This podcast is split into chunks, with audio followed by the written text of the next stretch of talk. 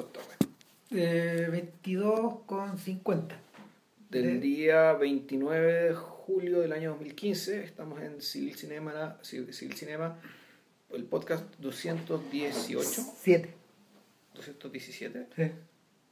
seguro. sí, sí, sí, 317. Sí, ya 217, donde esta vez vamos a hablar de, creo que esto salió de la nada, Salió un poco de la nada. Lo, Sí. estábamos, estábamos como. Estábamos como ojeando Netflix. así. Claro. Y Para- nos encontramos que yo tenía en mi lista a Take Shelter de Jeff Nichols. Y dijimos, ah, puta, hagamos Take Shelter. Ah, igual hicimos las tareas, los dos. digamos, Ramón ya la había hecho, yo hice Claro. las tareas y vi las otras dos películas de, de- de Jeff Nichols. La primera, eh, Shotgun Stories del año 2007. Eh, hay que decir que Take Shelter es de 2010. Y, le, y Mad, que es tercera película, que es del, del año 2012. Y sabemos también que eh, Jeff Nichols está filmando en este momento, va a filmar. no sé, O ya terminó, o creo que ya la terminaron. Ah, ya, ya. Entonces están en postproducción, va a empezar la postproducción de eh, Midnight Special. Midnight, Special, que, que es ciencia ficción, que es otra cosa, por lo que, por lo que entiendo, Sí. y que se, que se estrenaría en 2016. El nombre de Nichols, fíjate que había sonado para Aquaman. Ya. Pero, pero en el fondo suena porque mm, esencialmente Nichols está definido dentro de este dentro de este actual orden de cosas en la industria está definido como un director in- indie Sí. eh, que es un tipo que mm, ha desarrollado rápidamente una visión personal eh, ha trabajado con subsidiarios de los estudios y al mismo tiempo es un tipo capaz de, de entregar y escribir un guion. Ahora, esa, esa característica se la podía endilgar también a, Dave- a David Gordon Green. Claro. Que es compañero de curso, ¿ah? El- Mm. estuvieron juntos en la escuela de cine de, de Carolina del Norte. ¿sí? Sí. Eh, y ojo, que ahí también no estudió Maharani. ¿Pajarani? No sé, pero no lo nombraban como compañero de él. Sí, pero estudió ahí. Estudió ahí, ya. Estudió ahí, En la sí. misma generación, porque en Gordon Eh, Green son amigos, ¿cachai? Mm. O sea, O sea, de, de hecho, yo creo que por ahí lo, lo, lo metieron, digamos. Pero en el fondo, Nichols en- entra en esta categoría de estos nuevos cineastas indie que, no sé, pues hay un montón de gallos distintos, desde Josh Trank, que ahora hizo Los, eh, los Cuatro Fantásticos, hasta, mm, hasta Rian Johnson, por ejemplo, este gallo de Brick, ya, ok. ¿cachai? Y que ahora está metido en este mundo de Star Wars y en otras weas. Hasta esta señora Ana Duvernay, que hizo Selma. Ya. Eh, toda esta gente como que encaja dentro de este mundo eh, de este mundo de cineastas incluyendo a Bajarani eh, eh, de nuevos cineastas americanos que tratan como de ir remándola en un mundo de secuelas en un Claro. mundo de, de, de franquicias no haciendo ellos esa pega Claro, y que tarde o temprano muchos terminan siendo cooptados, no todos. no Eh, hay algunos que desarrollan un camino propio como David Gordon Green para bien o para mal digamos porque este bueno finalmente Gordon Green eh, ha hecho un montón de películas tiene varios estilos claro, y, y, y también tiene una también tiene no una franquicia pero es el productor de esta serie de esta de, de una de una de, de una serie como descolgada de, de sus aventuras con con con James Franco y con con algunos otros actores digamos. o sea, el Pineapple Express, pues él, él dirigió Sí, Pineapple es- Express. es- está descolgada del mundo de Pineapple Express, estoy tratando de acordarme el título. Bueno, en fin. Pero, pero finalmente Green eh, eh, es un gallo que ahora, por ejemplo, está trabajando con estrellas. De hecho, ahora va a su segunda película con Al Pacino, por ejemplo. Y, y esa es una manera como de, de ir girando para tipos como este. Claro. En, en el caso de en el caso de Nichols yo diría que es mucho más sutil. Es un camino que es un camino que comienza también en películas chicas, pero que rápidamente el gallo las asocia como una especie de mundo. Si el mundo de él es- el mundo de así como el mundo de Ramin Bajarani es como el ter- eh, es como el, el tercer mundo dentro de los Estados Claro, Unidos. sea, el, el- el agente invisible. Claro. Esos son los inmigrantes. eh, son- son- Eh, o, o- o los agricultores que están metidos muy adentro en estos Sí. estados rojos, o, o- o en esta última película que tiene 99 Homes, eh, es un filme acerca de, de tipos que en el fondo eh, expropian casas. ya. ¿cachai? O sea, no sé, pues, estimulan, la- estimulan que la gente se meta en deuda y, y finalmente Claro. los liquidan. Eh, en el caso de Nichols, no, bueno, el caso de Nichols es como es como este mundo de Ohio, de Iowa, No, el, claro, de- y, en- y del, y, y del Mississippi, en- corriendo hacia los hacia el oeste. de las, dos, de las tres películas, la, la, la primera, eh, Shotgun Stories y Mad, transcurre en Arkansas, que es el, lugar- Mm. el estado donde él, donde él nació. Sí. Él nació en Little Rock. Eh, Take Shelter, en cambio, esta ya opera bastante más al norte, en Ohio. Mm. Pero eso y- es por las características de la trama. Probablemente, ¿no? claro, probablemente necesitaban un, un territorio, un territorio donde, Plano. hubiera huraca- huracanes, digamos, donde hubiera, donde hubiera digamos, ese tipo de fenómeno atmosférico. Pero claro, el, el de él es un mundo rural. Ahora, es un mundo rural donde, claro, hay una presencia religiosa eh, y hay, hay, hay un peso de lo religioso, ¿cachai? pero que no pero que no es importante digamos, ¿cachai? para la definición de los personajes ni la conducta de los personajes, pero sí, es, sí está presente, digamos, es parte como del, de- del entorno. A mí lo que me... ¿Sabéis? ¿Mm? ¿Sabéis, sabéis dónde yo siento que se nota eso? Eh, es que, a ver, más que la presencia como de del dios de los gringos y de la, de, de la, presencia de la iglesia, por O ejemplo, sea, de la comunidad. pues, del- y de la, y, de, y de la comunidad, lo que tú notas es, es que mm, hay una presencia importante de las características del lugar, de la fisicidad del lugar, la tierra. Ya. O sea, es que en realidad, es que- y más allá que eso, o sea, el tema de la... eh, el- es la tierra, es la tierra, es la forma en que se habita la tierra, eh, pero uno podría decir que la religión incluso está presente en las tramas mismas por el tenor que tiene cada una Sí. de ellas. O sea, cada una de las tramas son tramas que uno puede decir que tiene, tiene un, una- eh, ¿cómo decirlo? En, una- en un reportaje o una entrevista que le hacían, el, el crítico digamos, hablaba de, bueno, ¿cómo te las arreglas tú para hacer películas épicas con tan poca plata?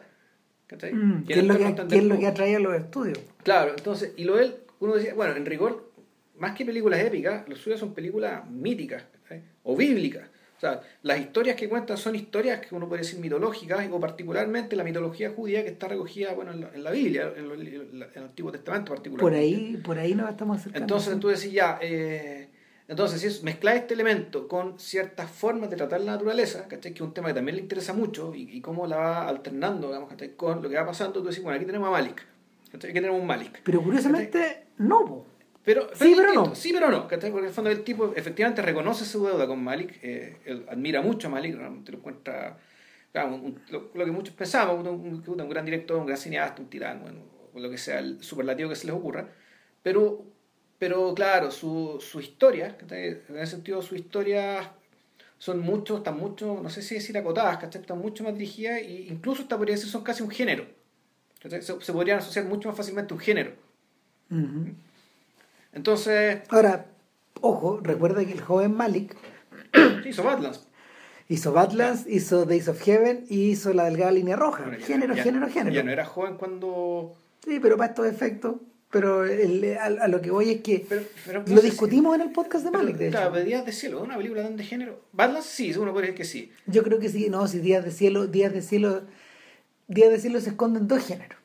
Uno, el de filmes de época, el de filmes históricos. Y el Ya. otro, eh, el, un drama. el otro es un melodrama. Melodrama, sí. Se esconde en un melodrama. Si eso, eso, si el, ¿Te acordáis que cuando discutimos el árbol de la vida, habían, habían dos Claro, habían dos habían dos líneas que se habían dos líneas que eh, Malik siempre obedecía Sí. uno era la presión del género y lo y el otro era la presencia de sus estrellas Claro. Pero el género, el, en rigor el género tenía tenía una importancia bien menor.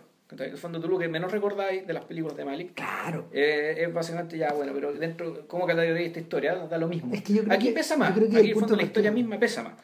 sí eh, en el caso de David Gordon Green por ejemplo de las que hemos visto porque yo no las he visto todas eh, él a rato copia más a Malik que, que lo que hace que lo que hace Sí. Nichols Claro. En el caso de Nichols, uno siente que hay una vocación más profunda por, por esta por estas líneas maestras que Malik tiene, pero no las asocia, no están asociadas como un estilo en particular.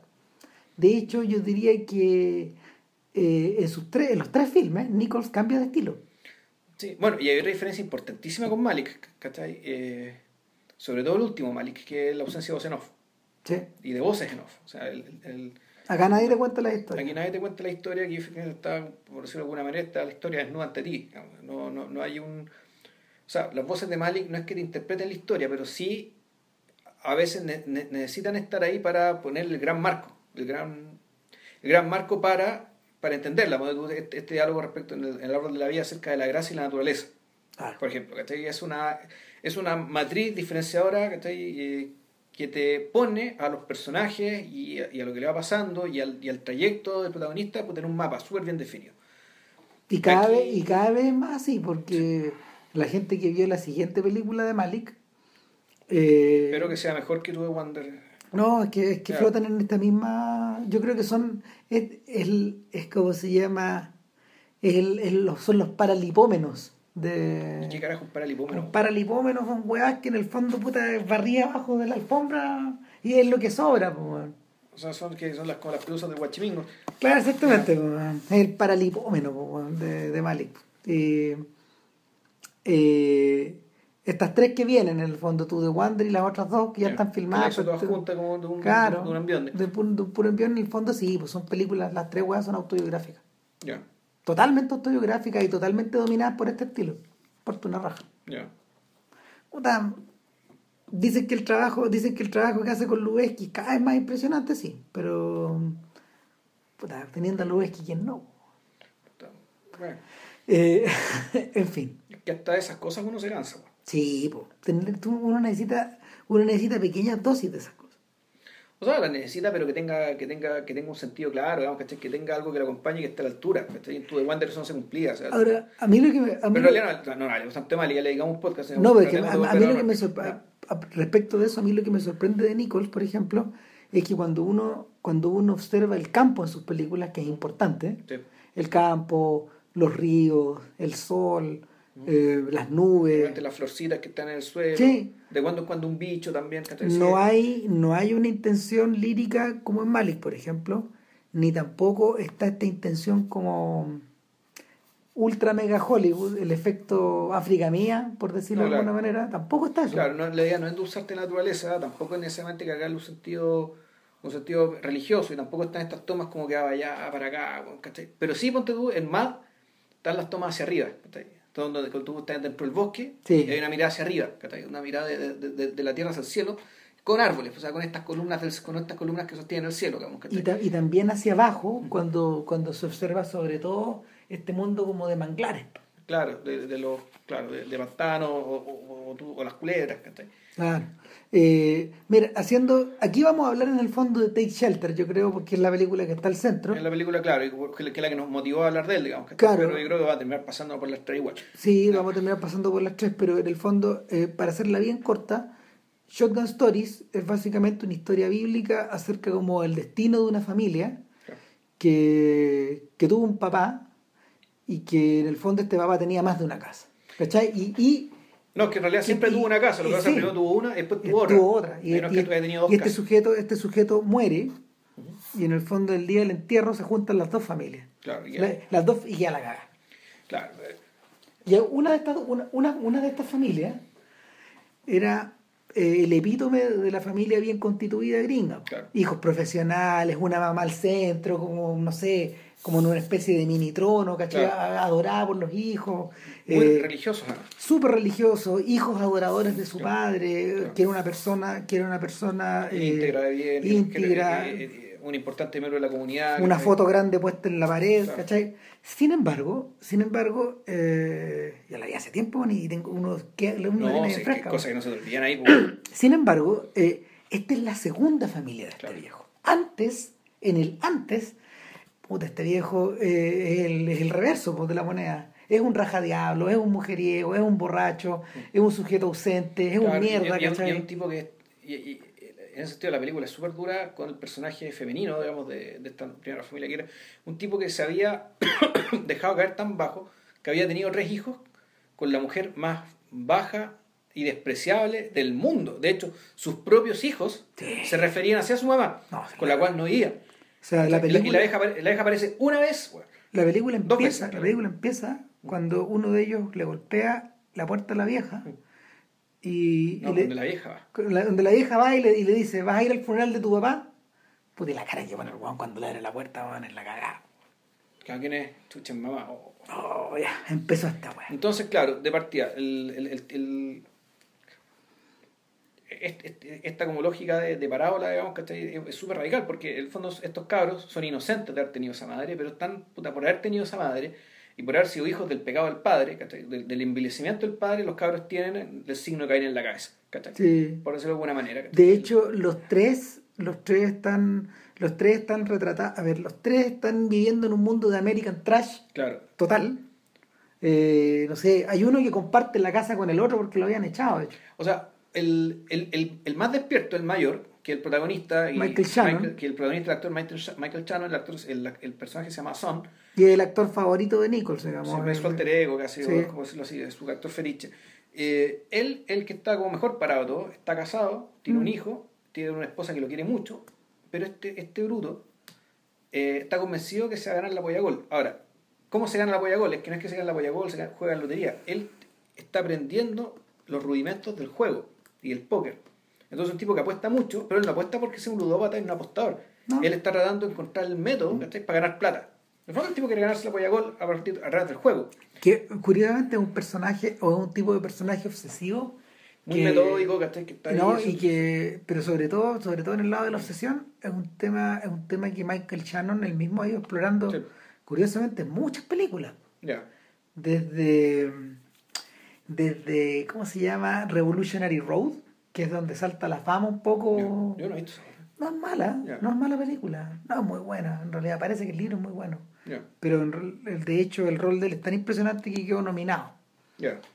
El, el, papel que hace en la serie World Empire sobre un, acerca de un Paco que en el fondo está tan obsesionado con limpiar, limpiar Atlantic City de, de mafiosos que termina convirtiéndose en un mafioso para poder, para poder, para poder no sé, eh, a, través de esta caída, digamos. O sea, no es que se infiltre, sino que no, se, se, lo echan. Se convierte en fioso para echarse a todos los demás. De alguna manera, claro, es un ente tremendo, es, una, es una máquina, es, un, es el infierno. Eh, y ese personaje también se vuelve a repetir en, el, en la película de las Torres Gemelas de Oliver Stone. De hecho, es como lo más interesante, este sujeto que está basado en un personaje real. Este sujeto que dentro de una iglesia, el gallo tiene como una, una iluminación. Ya. Y la iluminación lo lleva a, directo hacia, el, hacia los restos del World Trade Center y finalmente él rescata a Nicolas Cage. Y ¿El tipo que está rezando en la capilla negra? ¿Él o no? Él es. Claro, claro pero, pero, pero lo, interesante es que es un personaje que pareciera tener una iluminación de la nada, bíblica, una cosa así. Eh, y ese personaje vuelve a repetirse eh, probablemente en la película más, más demoníaca de todas que se llama eh, Bug. Bug, que es una obra de teatro de Tracy Letts, que es la obra gemela de Killer Joe. y que es un mundo parecido. sí, sí, el mundo de Tracy Letts es así.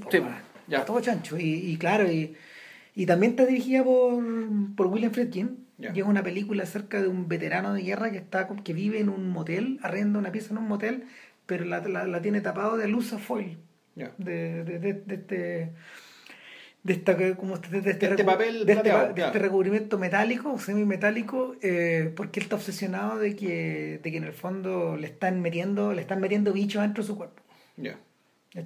O que fue fue tratado fue fue en, Irak los médicos lo trataron y le, metieron este bicho. Y es una y otra vez esa es que es, lógico que es lógico que en el fondo es, como un personaje de Scorsese que no aparece en las películas de Scorsese claro bueno el puta qué bueno Hollywood es así pues ¿cachai? ya le, le, encontró la pega digamos ¿cachai? y él, y digamos que es particular es muy buen actor eh, no es tremendo es Yo creo que es mi actor favorito de esta generación es, bueno, es muy bueno porque es un, actor aparentemente inexpresivo ¿cachai? que con muy con muy económico digamos ¿cachai? que mm. sin embargo y, y, siempre y con la pura mirada con la, con la pura postura te marca la diferencia tremenda entre los personajes de las dos películas, siendo que son, siendo que, insisto, un personaje que no habla mucho, ¿no? que eh, la, la, forma, la, forma de marcar la diferencia de carácter, la diferencia de preocupaciones, la diferencia de la forma de, forma de ser, pues está en, en, gestos súper básicos en términos de mirada, postura, ¿cachai? Viendo las dos películas más o menos seguidas, ¿cachai? Take Shelter y, y, y, Stories, Puta, es aparentemente con los mismos recursos, con la misma, con la misma postura, con los mismos, o sea, con la misma tipo de presencia, termina marcando dos perfiles absolutamente distintos entre una, entre una película y otra. Mm. es tremendo, tremendo actor. Eh, Este, bueno, entonces Stories, ¿cachai? Efectivamente, el, esto, este, estos cabros que tienen la marca de Caín, ¿cachai? Fondo, por eso, Con él como jefe de familia. Claro. Claro, eh, cometen un... Puta, en fondo es un sacrilegio lo que hacen. Mm. Un sacrilegio lo que empieza a generar un deseo de venganza entre sus medios hermanos. O sea, tú te refieres a que van, van y dejan la cagada en el... Claro, no, escupen, en la, escupen le escupen al, al ferero. Eh, claro. O sea, sacrilegio. El... Eh, porque queda la caga, ¿cachai? Porque antes dijeron, bueno, este hombre al que, tú están, al que están homenajeando. Es un tremendo discurso ese. Un tremendo discurso de lo del prohibicionismo. Dice, bueno, este, este tipo, sin insultarlo ni nada, sino diciendo, bueno, este hombre puta, nos abandonó, hizo, hizo que nos criáramos como una, mujer odiosa, ¿cachai? O sea, pelando la en público, the way. Eh, entonces, entonces, bueno, pues, eh, y por esos pecados ahora él va a responder. Entonces, hasta ahí estamos bien. ¿cachai? Pues tú dices, ya, bueno, puta, bueno, eh, tienen derecho, tienen derecho, tienen derecho al resentimiento, digamos, pensado el resto de los presentes, pero ahí cuando escupen el féretro, o de ahí queda la caga, ¿cachai? O queda, no queda la caga ahí, ¿cachai? Pero ahí, pum, se abrió, se abrió la caja, y el resto de la película eh, es básicamente sobre todo emana de ahí todo emana ¿cachai? las venganzas de ida y vuelta ¿cachai? que vienen que vienen que, eh, van que va escalando ¿cachai? escalando escalando escalando con la connivencia de los de los vecinos los vecinos cachan que empieza a, subir de nivel esta cuestión y eh, revierte, a, revierte a, dos cosas que en el fondo son muy gringas. Uno, obviamente, está todo este tema bíblico que habíamos mencionado. Esta idea de que, de que tu vida está eh, conducida por vigas maestras y si tú te desvías de la viga, estamos mal. ¿cachai? O sea, todo, todo se desmorona a tu alrededor. Esa es una. ¿cachai? Pero la otra, eh, la otra corresponde a una tradición muy gringa y muy vieja, que en el fondo es la, es la de guerra de pandilla. O sea, es la guerra de pandilla, es la de... En la guerra de pandilla, en la guerra de vecinos, estos vecinos que se balean de un cerro a otro, esa clase de Claro, y esas cosas son posibles porque en realidad el Estado nunca estado ahí. No. Está ahí. O sea, de hecho, es el gran ausente en Shotgun Stories. De cuando en cuando, claro, están pegando y se aparece un Paco que está allá y hay como pero, de pelear, pero... Pero es como que bajemos el tono y peguemos los combos, no nos baleamos, es como, es como eso. Claro, y después si es que se van a balear y lo que hagan los Pacos da lo mismo, ¿cachai? Y lo que haga la justicia da lo mismo. Claro, eventualmente de hecho se llega al crimen. O sea, esto termina escalando, digamos, y, y, en el fondo esto entonces esto aquí efectivamente es la, la liberación de ciertas fuerzas que en algún momento alcanzan su, plenitud y supuestamente el asunto amaina pero, y eso es bien interesante, ¿cachai? El, la película se cierra con una secuencia ¿cachai? que viendo ahora dos películas ¿cachai? te hace pensar que esto que me está mostrando es cierto o no mm.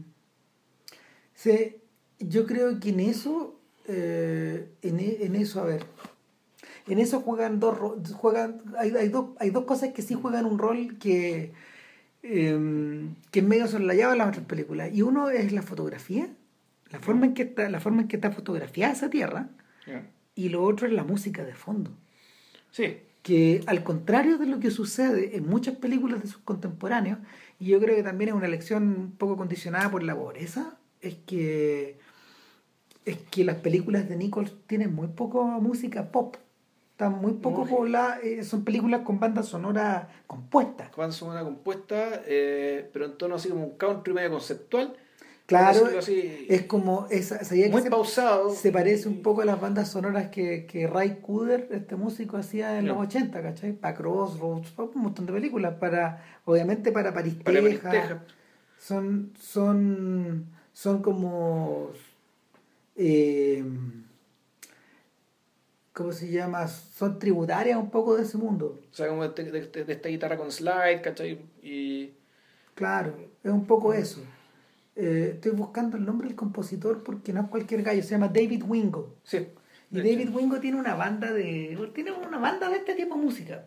Y Wingo es el gallo que iba acompañando a es el tipo que iba acompañando a, a, Nichols. a través de toda su carrera, incluso con los cortos. Y y esta especie como de pausa que va imponiendo es medio parecida a la pega que Carter Burwell ha hecho con los hermanos Cohen. Porque también los ha ido acompañando en toda su carrera prácticamente. Y, y si tú te acordáis, en realidad, exceptuando, por ejemplo, el, exceptuando el caso de, de Big Lebowski, la música de los Cohen no tiende a ser no tiende a ser música con canciones. No tienden a utilizar canciones. Tienden a utilizar orquesta o pequeñas agrupaciones. Claro, salvo Aurora Guardado, Claro, pero, pero es que ese yo creo que ese es como el matrimonio. El mm. matrimonio entre, entre esos dos mundos. A propósito, la volví a ver el, fin de semana. es casi cartoony. Eh, mm. Vuelta a ver es como es como ver un, corto alargado de Tex Avery. Los personajes son exagerados, las caracterizaciones, la música, la manera en que está cortada, la historia, la forma en que se cuenta la historia. Sí, es como un corto de la Warner. O sea, sí, sí tenía esta cuestión media farsesca, pero a mí siempre fue una, una virtud, que está ahí. O sea, esa película... Yo tenía el, recuerdo cuando se estrenó, no fue muy bien recibida. Como la gallampa le fue. En su momento yo la vi unos cuantos años después de que se estrenó. Se estrenado en 2004, 2005. Sí, 2003. 2003, ya haber visto el 2008, ¿cachai? Y, y me gustó harto. Eh, él, no, además que el extraño caso de... El extraño caso de una película que agarra, que, que, recoge un zeitgeist. Al, al, contrario de lo que pasa, por ejemplo, con las películas de Nichols, y al contrario de lo que pasa con algunas otras de las películas de los Cohen, por la, por la razón por la razón que sea, eh, Obrador llegó en un momento, llegó en un momento donde la gente estaba dispuesta a recibir este humor huevón a cambio de a cambio de la presencia de los actores por un lado, ¿cachai? Que estos tres funcionaban muy bien. Y, la nostalgia de lo que no conociste, ¿cachai? Exacto, exacto. Y esa es la otra cosa, porque la banda sonora vendió no sé cuántas veces más que la película. Y motivó otra película. Que es el concierto de Obrador Guerrero, producido por ellos por los hermanos Juan. El, concierto con los músicos. Y un concierto de verdad. Entonces. O sea, la música está en vivo. Yo creo que hay músicos que están muertos hace mucho tiempo de la, de la banda sonora, ¿no? Es que no, porque toda la música producida, que produjo T-Bone Burnett, era actual. Eran. A lo que, a lo y por eso iba a lo que, a lo que hablabas tú. Al revivir lo que tú no conociste, enganchó con este mundo del alt country y de y también como de este mundo del, de, que ahora, no sé, no, Manford los Manford Sons y todos esos jugadores profitan, los Fleet Foxes, todos son puta, puras bandas que en el fondo profitan del, del fantasma de The Band y, de, y, de, y de esta música campirana. En el fondo son como los bisnietos de Johnny Cash. Pero en serio, porque son gallos con unas carreras bien desarrolladas. Pero, pero todo viene como de este árbol de la no es exactamente nostalgia, es como en el fondo volver a revisitar ese camino e imaginarte huevas que no, que no tuviste. claro, pero las canciones sí eran viejas. Sí, todo era viejo, pero el material era nuevo. O sea, las grabaciones eran nuevas. ¿Mm? Sí, y, y es divertido porque le agrega glam, por decirlo de alguna forma, algo que nunca lo fue. Claro. ¿Sí? Ahora, un, un estilista como Tibón Burnett es un gallo que trabaja de esa forma. Este gallo trabaja con. Este gallo descubrieron esa manera de trabajar con Elvis Costello en, a mediados de los 80. ¿cachai? Y, Pero al fondo no es más o menos lo que pasó con, el, con los Blues Brothers. Es un poco eso también. Está, está, está, aplicado a eso. Y lo divertido es que un gallo como Nichols no puede estar más lejos que esa weá. No, no. Porque la, la toma final, de hecho, de, de Shotgun Stories, que no les vamos a contar, sino no, no una toma que tenga que ver con, no es algo tremendamente mm. dramático ni nada, digamos. Es como una imagen nomás, de una imagen del campo. Eh, sí. No, pero la cuestión no termina y la cuestión termina con, la, con, con, los tres personajes de la familia, mm. o sea, con, con Son, el, su, su hermano y su hijo, sentados en el porche de la casa. Ni razón. Yo me refería a la, a la, anterior, que es como una toma de, del cielo enrojecido. Mm como son como estas tardes. O puede ser que esa sea la misma porque ellos están mirando eso puede ser que sí que sean las dos cosas las dos cosas pero por ahí es. puede ser la misma situación porque en el fondo todo eso termina termina así ¿cachai? claro y, es una es una visión a ver. Mira puede que haya sido puede que a ver cómo lo explico lo que pasa es que en el fondo lo que ellos están mirando es una toma básicamente imaginada Claro, entonces la duda puede ser que incluso la situación misma esté imaginada. claro, y son estos atardeceres perfectos. Es una imagen de un atardecer perfecto. En el fondo es un atardecer en abstracto lo que te muestran. Y el atardecer en abstracto contiene un poco todos los elementos que todos los elementos que en el fondo ellos, no sé, eh, que ellos buscaban para poder continuar viviendo o para poder continuar, no sé, bancándose la situación familiar, ¿cachai? Claro, entonces tú esa toma, tú no sabes si esa toma en fondo es un escape ¿cachai? de una situación atroz o es la reconciliación, ¿cachai? después de haber pasado por la situación atroz. Claro. Es la reconciliación con la vida, con ellos mismos, ¿cachai? Eh, incluso con la, e incluso, digamos, ¿cachai? con la otra familia. ¿cachai? O puede ser lo contrario, puede ser digamos, el, el- el escape. Digamos. Entonces, Claro, la, la pregunta, la pregunta es que ante estas situaciones extremas, ¿cómo continuáis la relación? ¿Cómo parcháis la relación? Y, y en último término, ¿cómo continuáis viviendo con los dos pies puestos en la tierra? ¿Cachai? Sin volverte loco. Eh, eso tiene directa relación con lo que ocurre con las dos siguientes películas, pero yo, para, para poder dedicarle como al final a Take Shelter, yo claro, un hablemos de Mad. Y, y lo que ocurre en Mad, o Mad, como, como le dicen Como, este como- como se pronuncia la, bo- la boca chueca de, de McConaughey, porque Ma- por Ma- Ma- Matthew McConaughey ha- hace de, de, de Mad. Claro. Y él, es- él no es el protagonista, en realidad. La película se llama Mad por- porque es por su personaje Mad, pero el verdadero protagonista es, es- es un niño. Los niños, son dos niños en el Claro, fondo. Un niño llamado Ellis. Claro. Y este cabro chico es el cabro chico del árbol de la vida. Es uno de ellos. El más pequeñito. Ah, el hermano es chico. De, de- Ah. de ahí lo sacaron. Y ahí, ahí notáis cuánto Ya, tiempo. ya, ya, ya, me parecía cara conocida. cabro ahí notáis chico. cuánto tiempo había pasado entre la verdadera filmación del árbol de la vida y el estreno del árbol de la vida. Claro, el árbol de la vida se estrenó, se estrenó un año antes, el árbol de la vida, ¿no? Claro, 2011. Claro, pero Y este, esto era 2012. ¡Oh! había pasado mucho tiempo. Ya. Ya, porque, porque Malik filma así, por lejos. Claro. Entonces probablemente esas tomas de los cabros chicos las hizo muy, mucho antes. Entonces, el- Claro, y, y- claro, y ahí está el punto. Si bien es, es que es raro, y qué bueno me, me el dato, porque en Jessica Chastain, ¿cachai? quien hace la madre en El Árbol de la Vida, ella actúa también en Take Shelter, ¿cachai? sí, Entonces decís, bueno, pero resulta que, claro, el, un- alguien le, le dijo, ¿cachai? A, ¿cómo se llama esto? a Jeff Nichols, oye, para, para Take Shelter podría ir como esposa, ¿por qué no, por qué no llegué a, Chast y a Jessica Chastain, ¿cachai? Puta, igual, bonito, ya, pero busquemos referencias. Y habló con Malik, claro, y Malik ya había trabajado con ella, pues, que la película se estrenó un año después, ¿cachai? claro. Pero el tipo ya había trabajado con ella, la conocía, la llenó de flores, qué sé yo, dijo, y pum, para adentro, ¿cachai?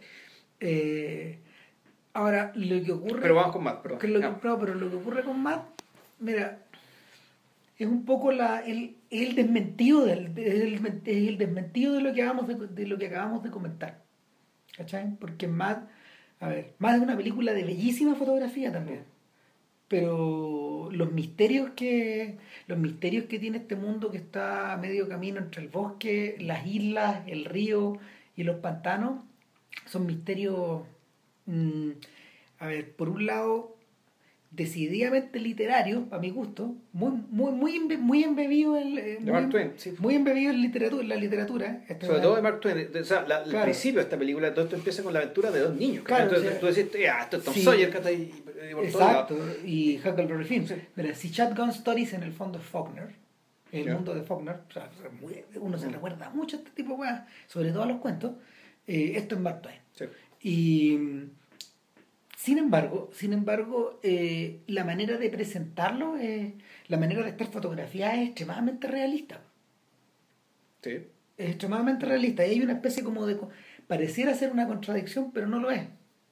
Y, y yo creo que... Es que tiene que serlo, porque como la historia se trata efectivamente de cómo el, el, el entorno tiene que ser un entorno que obliga al niño a cambiar. Exacto. Esta, esta- esta historia se trata de, de un niño que en cierto sentido cambia. Y, cambiar implica no actuar de otra manera, sino eh, porque el cabro chico, en fondo, y un personaje muy, muy querible, muy admirable, el personaje de Ellis, porque es un niño de una integridad, de una bondad natural.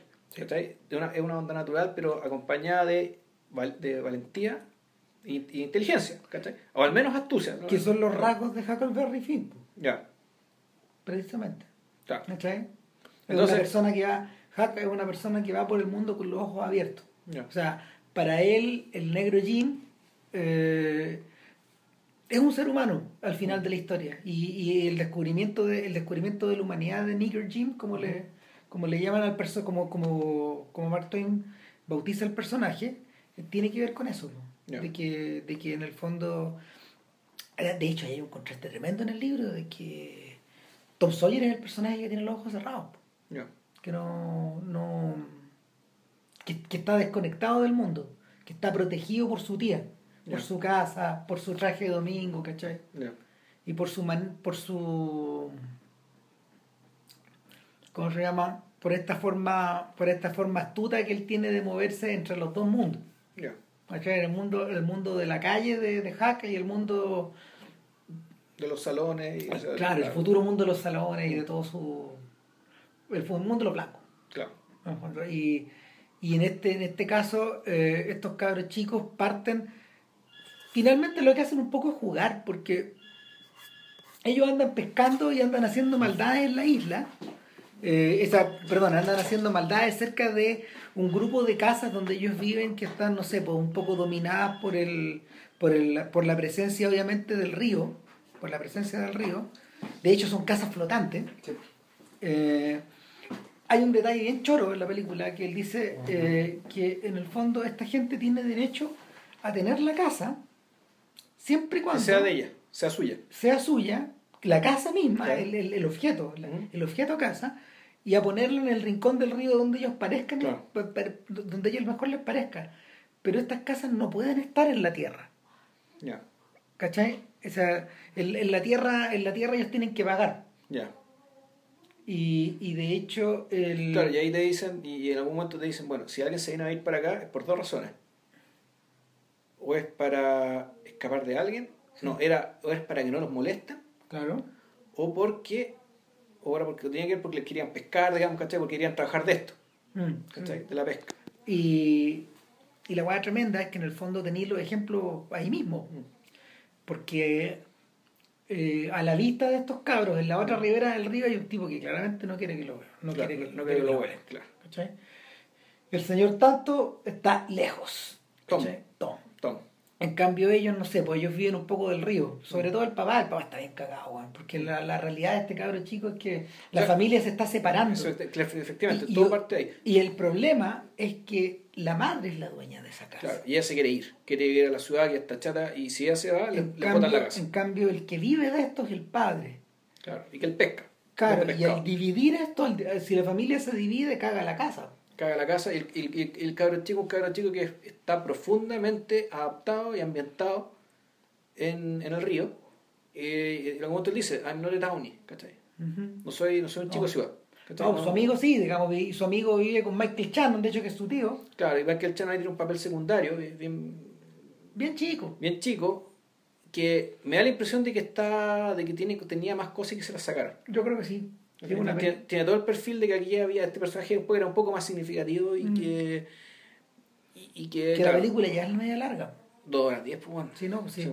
si esta película este man se la largó, yo creo que está, de- está desbalanceada. Ahora, como fruto de esta tremenda inquietud y esta, mm, esta sensación de que el piso se le mueva a este cabro chico, en medio de sus correrías, esto, cae- este- esta, esta inquietud toma corporeidad en el personaje de Matt. Es que en algún momento, claro, en algún momento estos dos cabros chicos les dijeron que había que Hay un avión, eh, no, era un, era un, un bote. un bote, perdón, Era, era un, era un bote, ¿cachai? que las inundaciones del río lo habían dejado arriba un árbol. árbol. Entonces, eh, listo, vamos, tenemos bote gratis, weón, ¿cachai? Vamos a arreglar este bote como nuestro. Puta, y resulta que en el bote, y esto queda en una isla perdida, en medio del pantano del río, ¿cachai? Puta, O sea, buscarlo ya era un huevo. Era un huevo llegar. Y entonces, efectivamente, ya, listo. eh, se meten al bote, oh, mira el bote, oh, puta, hay una penthouse, ¿cachai? Una, una re- revista porno. Hay alguien en el Y de fondo. repente el weón cacha que, oh, bueno, aquí hay comida, aquí hay pan de molde, aquí, weón, alguien vive aquí. Cagó. Entonces, puta, bajan. Y abajo está Matt. Y claro, de repente, y Matt, como que los embosca, ¿cachai? Porque Matt a esta altura ya se ha convertido puta, en una especie de, no sé, pues, un, Una criatura del un, bosque. un bicho más, ¿cachai? Que se mueve con una soltura tal que puta, de repente, Sí, lo- lo- no es que los capture, los embosca y los sorprende, ¿cachai? Una y otra vez hay referencia a Matt como una especie de como una especie de pez gato que se te escapa cuando lo tenéis que atrapar o como una especie de culebra que te puede morder. Claro.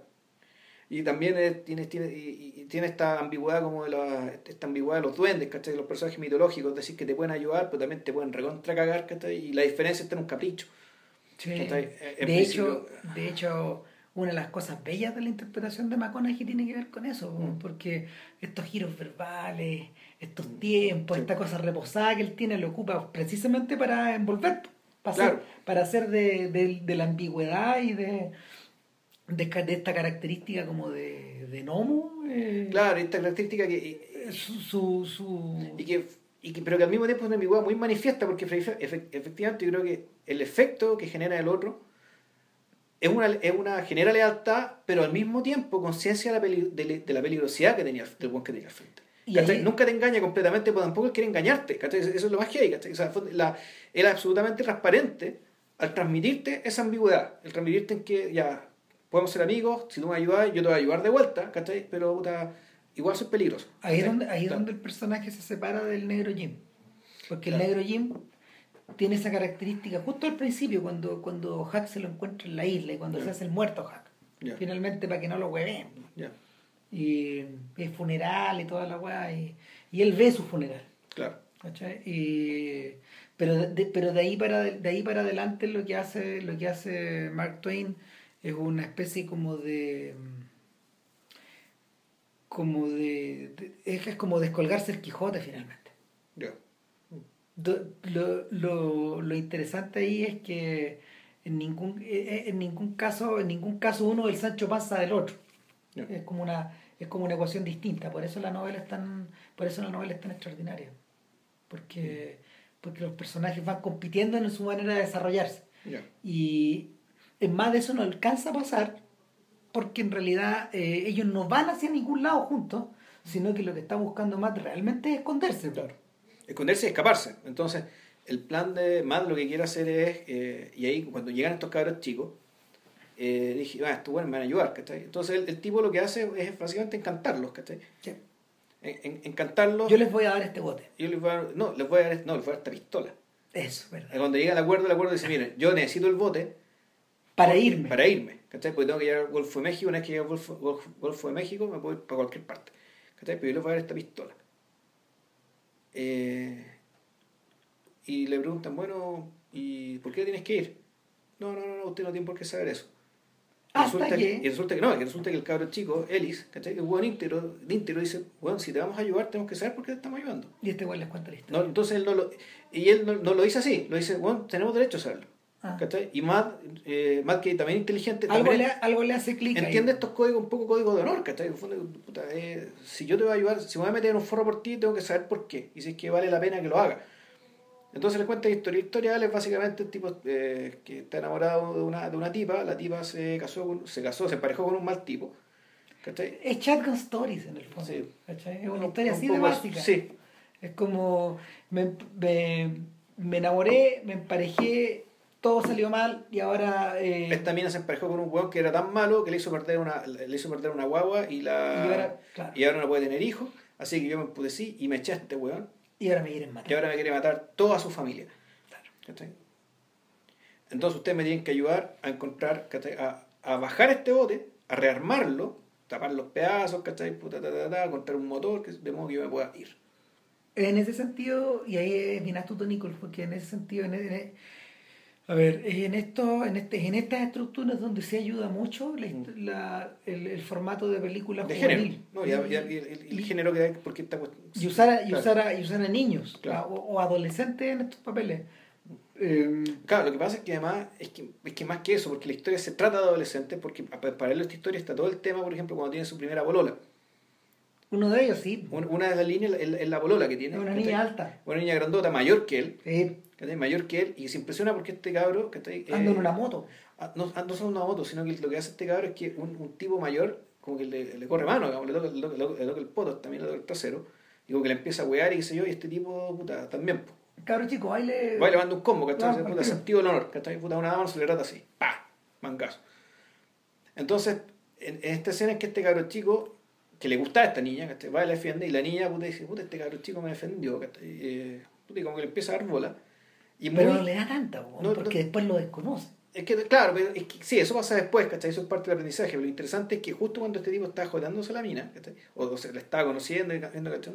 aparece una mujer que coincide con la descripción que hizo Matt de la que era la mujer por la que, que- por, la que, por la que estaba pasando todo esto y con la cual se iba a escapar, supuestamente. Claro, y la estructura de la historia cambia porque en el fondo ahora se transforma en una historia de venganza. O sea, es una historia de venganza, por un lado, ¿cachai? Eh, es una historia de, de, de, de cómo decirlo, de cómo un niño empieza a recibir distintas versiones respecto de una misma historia. O sea, en el fondo aquí hay un poco rachomón, donde Mm. eh, eh, Matt cuenta su lado de la historia ella cuenta su lado de la historia pero de manera muy sucinta.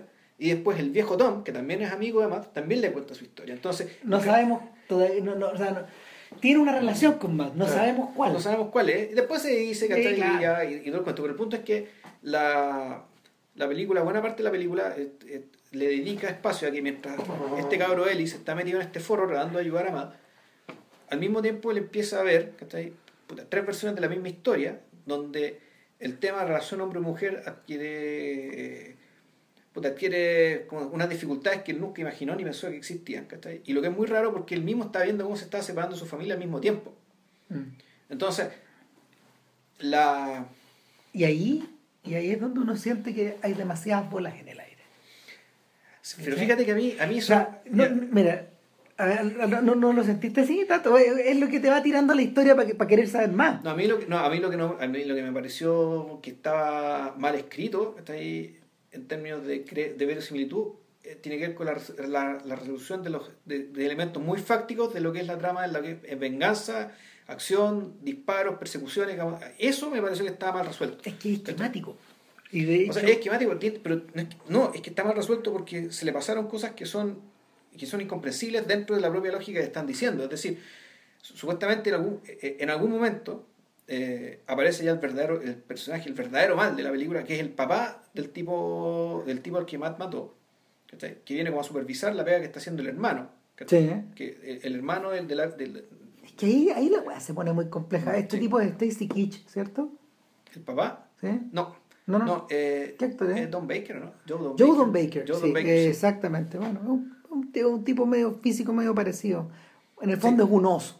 Eh, Un oso grandote, cara cuadrada, que está ahí muy Sí. col- colorado. Es esta Mm. gente que se le tiene el pelo blanco y con el pelo blanco la cara se le ve colorada. Y un tipo que, claro, según modo, el tipo era una serpiente, era lo peor, de lo peor, de lo peor, de lo peor tipo del malo del mundo. Un ferviente religioso que a su manga de sicarios, ¿cachai? Los hace rezar con él. Vamos a rezar para matar la al asesino de mi hijo. En el fondo podría era es como la se- es la versión corporizada del padre de los hermanos de la primera película.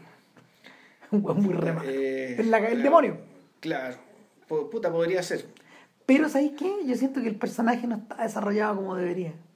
Mm, Es que volvemos al tema. ¿Le faltan, le, le Le- faltan minutos a esta película? Eh, ¿Le falta o le sobran? Yo creo que, claro, te parece que le sobran, pero en realidad yo creo que le falta. El, el, es, es parecido como el caso de The Yards, por ejemplo. De, de, de John James Gray, Gray. de James Gray, James que, Gray, sí. que yo vi la versión del director, que es más corta que la que vimos en el cine hace muchos años, Que era con las pelotas. que era como las pelotas. Sí. Y en esta versión más corta está todo bien cosido. Ya. Y, y, eh, Es que, ¿cómo puede ser eso, que un estudio haga que el director, la película del director sea más larga? Porque generalmente siempre quiere que sea más corta. sí, pero, pero es que los Weinstein ahí agregaron melodrama en, situ- en circunstancias... Ah, de que la película tenía que irse por otro lado. en circunstancias de que la película era muy pragmática la, la- la Claro. forma en que a lo mejor era feo no no tenía a lo mejor no tenía mucha gracia Eh, porque la, la película termina de una manera media cruel y, y erática y como que como que no hay para el personaje de Joaquín Fénix no, No. hay, no hay no hay perdón No hay nada, claro. no hay nada pero pero el, el destino que el destino que tenía que tenía el personaje en la versión en la versión cinematográfica la que llegó a la sala eh, era ridículo ahora ya no Ya. y, y, y en este caso yo creo que... ¿Qué quería ver entonces la versión del director de. ¿Quién sabe? po? Mm. ¿Quién sabe? Pero es posible que tenga pedazos pe- pedazos que le sacaron. Yo, yo- mi- la sensación que yo tenía, no sé, yo vi Mad hace un par de años atrás ya, y, y la sensación que yo tengo de, de Mad es que, es que a rato se siente grandiosa la película. Por, este, mismo, por esta misma sensación de energía contenida. O sea, la energía contenida, está bíblicos. En el fondo, las tres películas son grandiosas a su manera. ¿cachai? Bueno, además, esta está hecha con más presupuesto y con más Sí. recursos de Shotgun Stories. Shotgun Stories, esa base hizo con el vuelto del pan. O sea, Sí, Mad es una película. Mad, el, Mad en el fondo es que el intento como indie de hacer un filme para Oscar. Claro. ¿Cómo nos va? No, le, les. no le fue muy bien. En absoluto, No. pero, pero, pero sí, sí hizo ruido. Ya, claro. Sí hizo ruido, ¿cachai? Y. Claro, es que tenía estrellas. Claro, tenía por lo menos dos. Esa es la diferencia. En el fondo, en el fondo este dijo, a ver, hagamos esta weá, pero probemos cómo sale esta cuestión. Claro. ¿Cachai? Este, yo creo que Midnight Special tiene algo de eso también. Ya. Eh, Entonces, bueno, la película también se resuelve de una manera. Bueno, se resuelve con- se fue una escena de acción, con tiroteos, muertos, ¿cachai? qué sé yo. Pero el epílogo, de nuevo, ¿cachai? Es un epílogo que tú no sabes si esta cuestión está pasando, ¿cachai? O es... O, es, o esto es, la, es, es lo que está pensando, es lo que, un muerto, es lo que se llevó un muerto, digamos, ¿cachai? Para... Claro. Se llevó el mundo, ¿cachai? Yo creo que la explicación, la explicación está dada un poco. Yo creo que no hay eh, explicación, pero... No, no, yo creo, yo creo que la. A mí me viene dada un poco por la postura que adopta durante toda la película el personaje de Tom.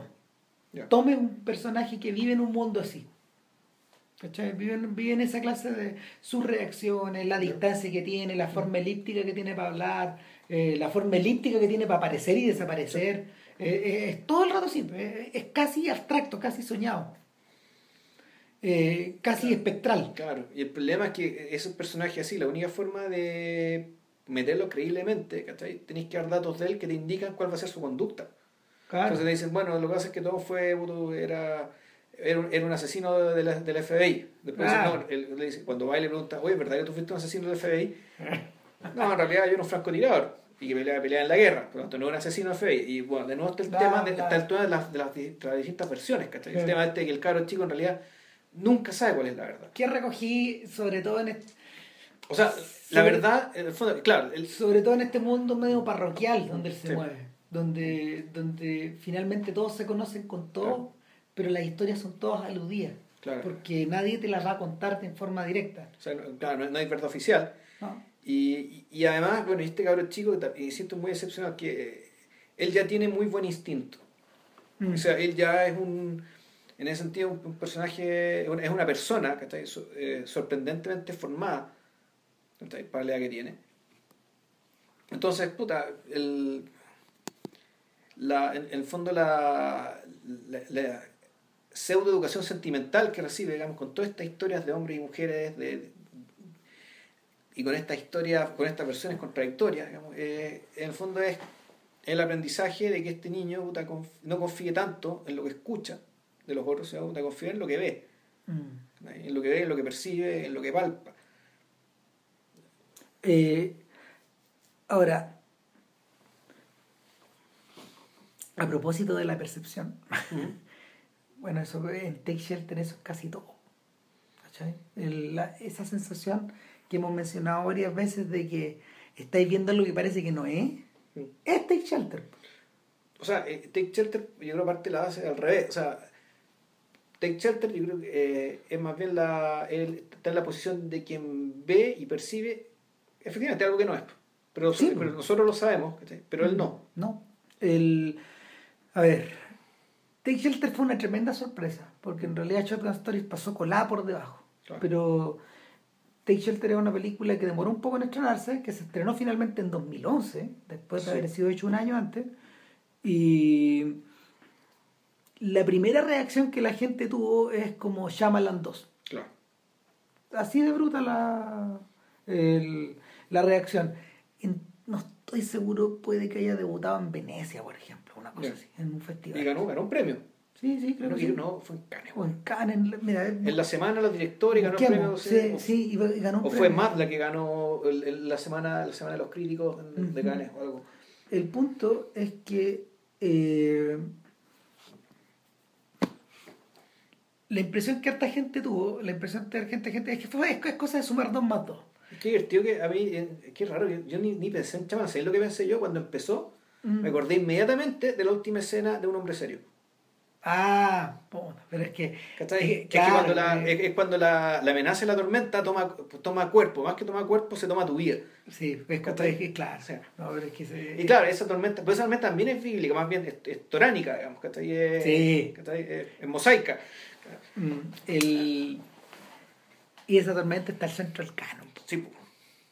O sea, no. o sea, esa escena final de la tormenta es una cuestión que no se olvida nunca más. es difícil, Ah. eh, lo hemos mencionado antes en el podcast ya. Entonces, de hecho, hicimos un podcast de esa película. Nos vuelve loco la idea, sí. Si el. eh, el- volvimos los conas. Claro, no, sí, sí, sí, es, es que es que la, presen- la, presen- la presencia de esa tormenta probablemente eh, no sé, Es que la tormenta no llega. Si eso no, es, No, tú- no. es- es la amenaza tormenta, una Eh. tormenta que viene. digamos. es la sensación del tiempo, es la sensación de la de, de mirar las nubes de lejos. Claro. O sea, es devolverse, es devolverse al mundo de los diez mandamientos, de la película de los diez mandamientos, de la versión en colores, con estas nubes negras que están pintadas. Con la música del Chapulín Colorado. Claro, y, y es la sensación de es la sensación de una tremenda inquietud que no se resuelve. Ahora, eh, ¿por qué también menciono a Chamalan? Porque algo del cine de Chamalan está colgado de eso. O sea, cuando, cuando nos corresponde hablar del joven Chamalan, obviamente, no del viejo Chamalan, eh, yo no sé cuál elegiríamos, pero yo creo que yo creo que señales. Yo creo que señales, señales, a nosotros es la que más nos interesa. Creo que la, además la última antes de que empezara la cuesta abajo. Claro. Porque The Village, en realidad The Village no era tan mala, ¿cachai? No, como no uno tan mala. Pero era un retroceso respecto a lo que venía haciendo el bueno, un retroceso. y después lo que, lo que pasó después nos confirmó que el buen venía de cuesta abajo. Claro, independientemente de que probablemente la mejor película que haya hecho jamás es Unbreakable. Yo creo.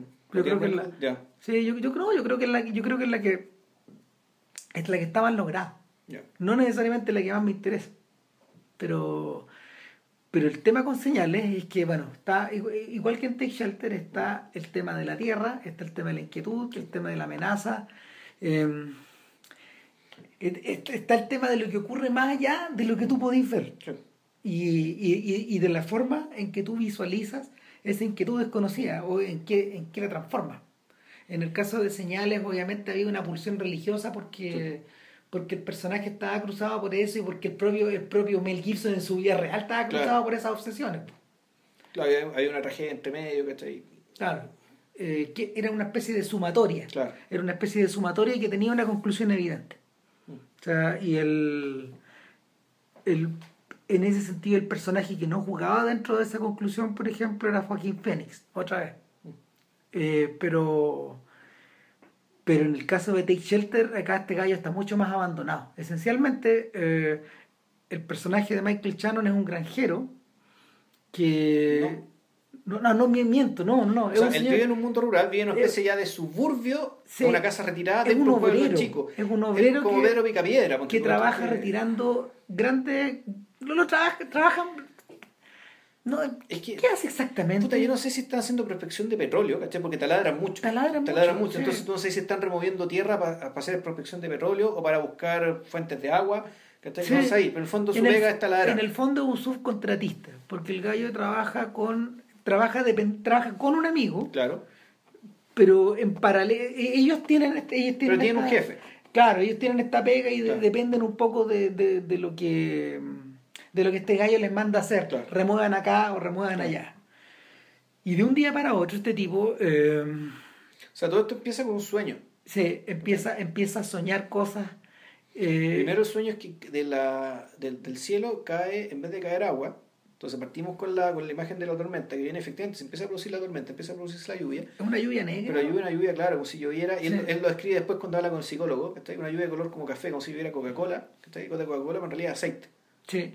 Entonces, entonces ese, es su, ese es su primer sueño. Claro, y eh, en el sueño eh, están incorporadas las dos personas más importantes de su vida, que son su mujer y su hija. Y su hijita. Y su hijita es sorda. Es sorda, pero la película es muy inteligente en mostrarte cómo él, esta sordera es reciente, no es de nacimiento, porque él le habla a la niña y él muchas veces actúa como si no recordara que la niña es sorda. Es decir, no te explican cómo, pero esta niña probablemente se agarró un resfrío, una bronconeumonía, algo, algo maltratado, digamos, que le hizo perder la audición. Se perforaron los, los tímpanos, pasó algo así, seguramente. Entonces la niña es sorda, él todavía, él todavía no asume, o sea, no, asume el todo, no es inconsciente, digamos, que ella es sorda, porque le habla a veces y le dice cosas, y ah, ya, y uno entiende por lo tanto también que él todavía no, no ha hecho el duelo. No ha hecho el duelo por esta tragedia. Entonces, en, en los elementos del sueño muchas veces su señor está muy presente y también la niña a la que él tiene que proteger. O sea, en realidad la, está presente, después sueña con el perro, que el perro lo ataca. Entonces, hay cosas muy raras. Después sueña con la niña. Entonces, cada uno de los sueños, pero los sueños, eh, ojo, están muy alternados, no es una secuencia muy sino que los sueños, en realidad, cada sueño empieza a motivar un cambio de su conducta. Mm. Entonces su, su conducta se empieza a poner eh, empieza a actuar cada vez más desconfiado, o estar más, cada vez más perturbado, más, taciturno. Entonces aquí es muy importante la, la expresión de La pega de Shannon. La pega de Shannon. La, cara de Shannon es... es la película, es la que te va armando la película, porque la película es media engañadora. Es como la cara de él. Y lo, lo notable es que además, y ojo, que no sé qué trabajo de maquillaje hicieron, no sé en cuál de las dos películas, pero esta película fue hecha tres años después de que se estrenó Shotgun Stories, ¿cachai? Y ahí Chano se veía muy joven, muy joven. Y aquí está maquillado, Un hombre mayor. está ya como un hombre mayor que tiene 35 años, pero que está envejecido por la responsabilidad, por la tragedia, digamos, ¿cachai? Y bueno, y ahora también por, eh, por estos sueños que le están empezando, que le impiden vivir. Claro, lo que, y, y lo que uno pensaba que originalmente iba a ser una suerte de melodrama, yo vi Take Shelter sin saber nada. Ya. Yo también la vi. Yo no te quise contar, pues. No, no, no, yo dije, no. bueno, no, vela en pelota. Y, y yo pensé, bueno, esto es un melodrama. Ah, está el trabajo, está la familia, está la niña sorda, va a haber problemas. Y de repente empiezan los sueños.